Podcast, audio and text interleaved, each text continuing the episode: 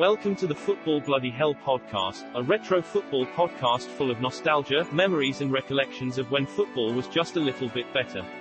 This podcast is sponsored by the Football Bloody Hell shop, the perfect place to get iconic retro posters of all your favorite football legends.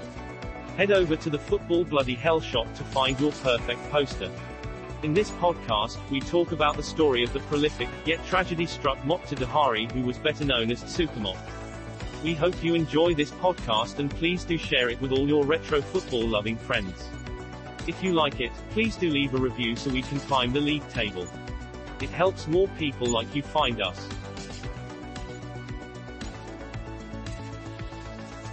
Supermokh, a tale of goals, national pride and tragedy. A search through the great international goal-scoring charts reveals a plethora of names. Identities associated with golden eras, and special moments, they are eternally synonymous with the art of hitting the back of the net. In a modern throw-away attitude sometimes they're an afterthought, a placeholder before your favorite flashy modern icons of Cristiano Ronaldo and Lionel Messi take the plaudits. This article's subject is much more than that. He holds an irrevocable position not only in his country of Malaysia, but in southern Asia as a whole. He is third in the all-time men's rankings, with a ridiculous 89 goals in 142 games. This is the story of the prolific, yet tragedy-struck Mokhtar Dahari. Supermokh. Developing his love for the game. The oldest son of Amina Binti Sharikan and Dahari Abeng, Mokhtar Dahari was born on the 13th of November 1953. He was born and raised in Setapak on the outskirts of Kuala Lumpur. When he was 11, his family moved deeper into the city and took up residence in Kampung Pandan. Right in the heart of the capital, Kampung Pandan was a predominantly poor neighborhood. However, it was rich with space and time to play. As they were quite low maintenance and required little equipment, football and badminton were often the most popular sports. Young Mokhtar enjoyed these two, as well as the Southeast Asian sport of sepak takraw. This was a form of acrobatic volleyball where feet are the weapon of choice. Dahari seemed naturally gifted and these three sports brought on his speed, coordination, and awareness, they also fed his competitive spirit. Out of the swathes of street kids, Mokhtar stood out like a sore thumb. Speaking in the National Geographic's 2010 documentary, The Untold Truth About Supermokh, his younger brother Muhammad reminisced fondly, I remember when he was small, he used to play a lot of games. He played for his school. Every evening without fail, he would go to the football field. As a small kid, I always wanted to be like him. But I couldn't, he was different. He was very different. Early exploits put Mokhtar on the radar of some of Malaysia's most esteemed schools. Eventually, the Victoria Institution offered him a place. The young man was delighted, yet he wasn't done yet. The school was a good half-hour journey from his house, yet every day he'd cycle there and back and still have the will to go out and train. His commitment looked to be born out of his adverse conditions. His setbacks drove him on, as coming from a poor area, he couldn't afford football boots. Often, he honed his skills barefoot and his talent was so blatant and raw that in 1971, he was selected for the FA Selangor team in the coveted Burnley Youth Cup. In the cup game, the Red Giants won. Mokhtar scored his first and certainly not last goal for Selangor. His match-winning performance turned heads and got him in the Selangor State senior team. He was just 18 when he debuted. However, he didn't look out of place. Far from it. Within months of his breakthrough, he was selected for the Malaysia Cup. Here, he'd have his best outings yet. In this tournament, he scored nine goals. Such was his impact, the national gaze was now coming his way. Behind the scenes too, his parents' view of football had switched from a frustrating distraction to a credible life decision.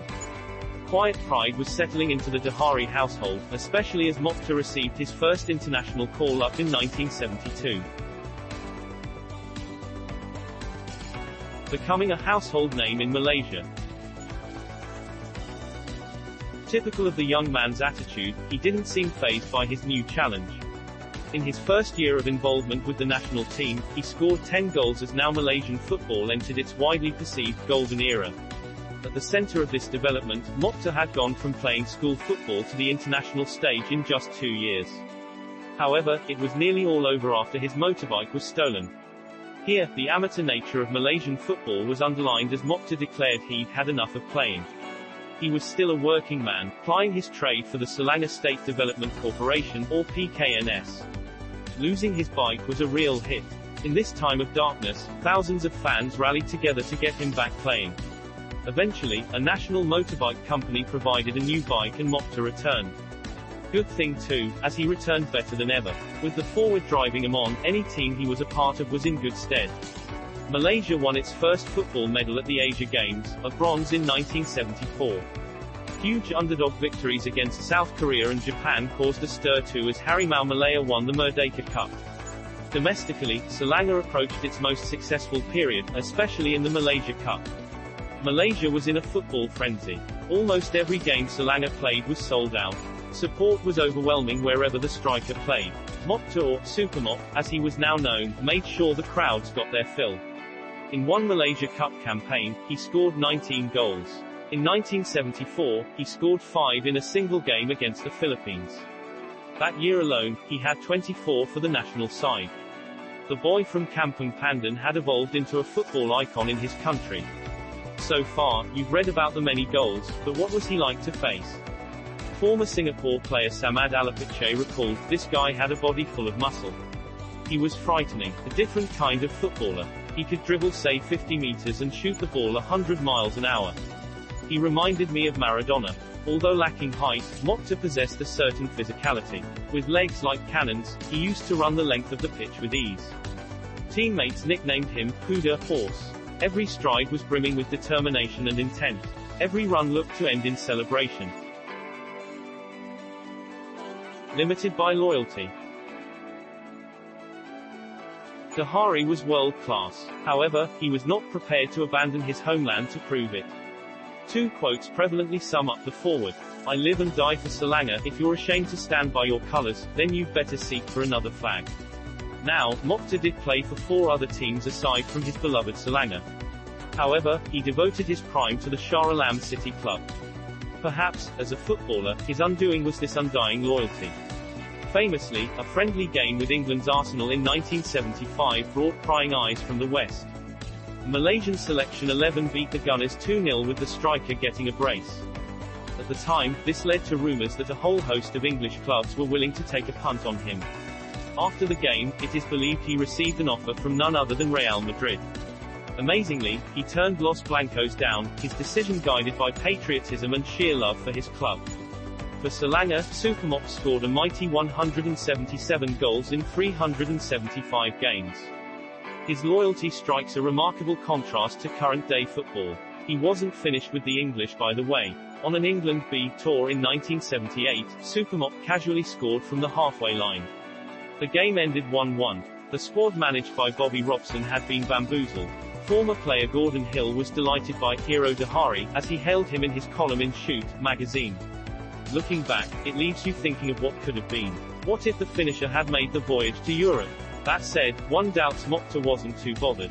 His trophy cabinet seemed near endless by the time his career came to an end.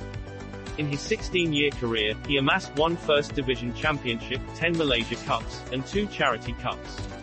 Internationally, he pushed his country to great things. With Malaysia, he won four Merdeka Cups, two Kings Cups, two gold medals at the Southeast Asian Games, and one bronze medal at the Asian Games. As a footballer, he was certainly the greatest I'd ever met in this country. Commentator, Dato Rahim Razali, 2010. A legendary figure taken too soon. Although Mokhtar Dahari was the pinnacle build for a player of his era, life can be cruel. Despite his tireless running and impressive physique, Mokhtar's death was anything but comparable to the longevity of his career. It was actually before retirement in 1988 that Mokhtar's health began to decline. After returning from training one day, he spoke of his inability to receive contact from his teammates. In one instance, he told his wife how he fell and went sprawling to the ground. Not believing a man of such stature could fall so easily, players naturally laughed. Dahari kept this in mind, especially with the added pain of a sore throat. He went for a thorough checkup. At the hospital, doctors looked him over and diagnosed him with motor neurone disease. Baffled by the horrific news, Mokhtar and his wife traveled to London for a second opinion. Yet again, the news wasn't good as doctors described how this once great player, renowned for his skill and strength, would eventually lose the ability of his muscles. Under the guidance of his wife Tengku, doctors slightly played down the diagnosis. The player didn't fully understand the disease and his wife, in order to protect him and the public uproar, lied to the media too. She claimed he was suffering from muscular dystrophy. Tengku wanted her husband not to panic. That said, the facade couldn't deny the harsh reality that awaited. Symptoms continuously worsened. After three years with the illness, Mokhtar eventually lost the battle with motor neurons, dying on the 11th of July 1991. Southeast Asian football had been robbed of an icon. He was just 37. His legacy.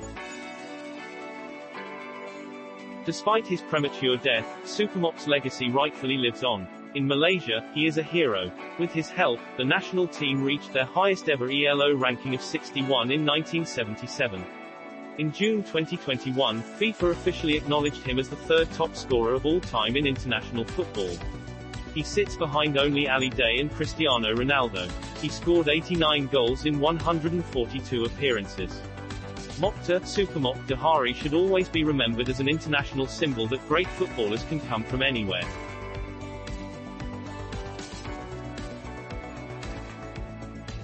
Thank you for listening to our Football Bloody Hell podcast on Mokhtar Supermokh Dahari. Please share this podcast with your fellow football-loving friends and family and don't forget to check out our shop where you can buy amazing, iconic framed artwork and high-quality t-shirts. Right now we have free shipping on all artwork orders. Simply head to footballbh.shop. That's footballbh.shop. Also, don't forget to check out all the written content on the site over at footballbh.net. Today's podcast was written by Max Bradfield and narrated by Roger T'Obor.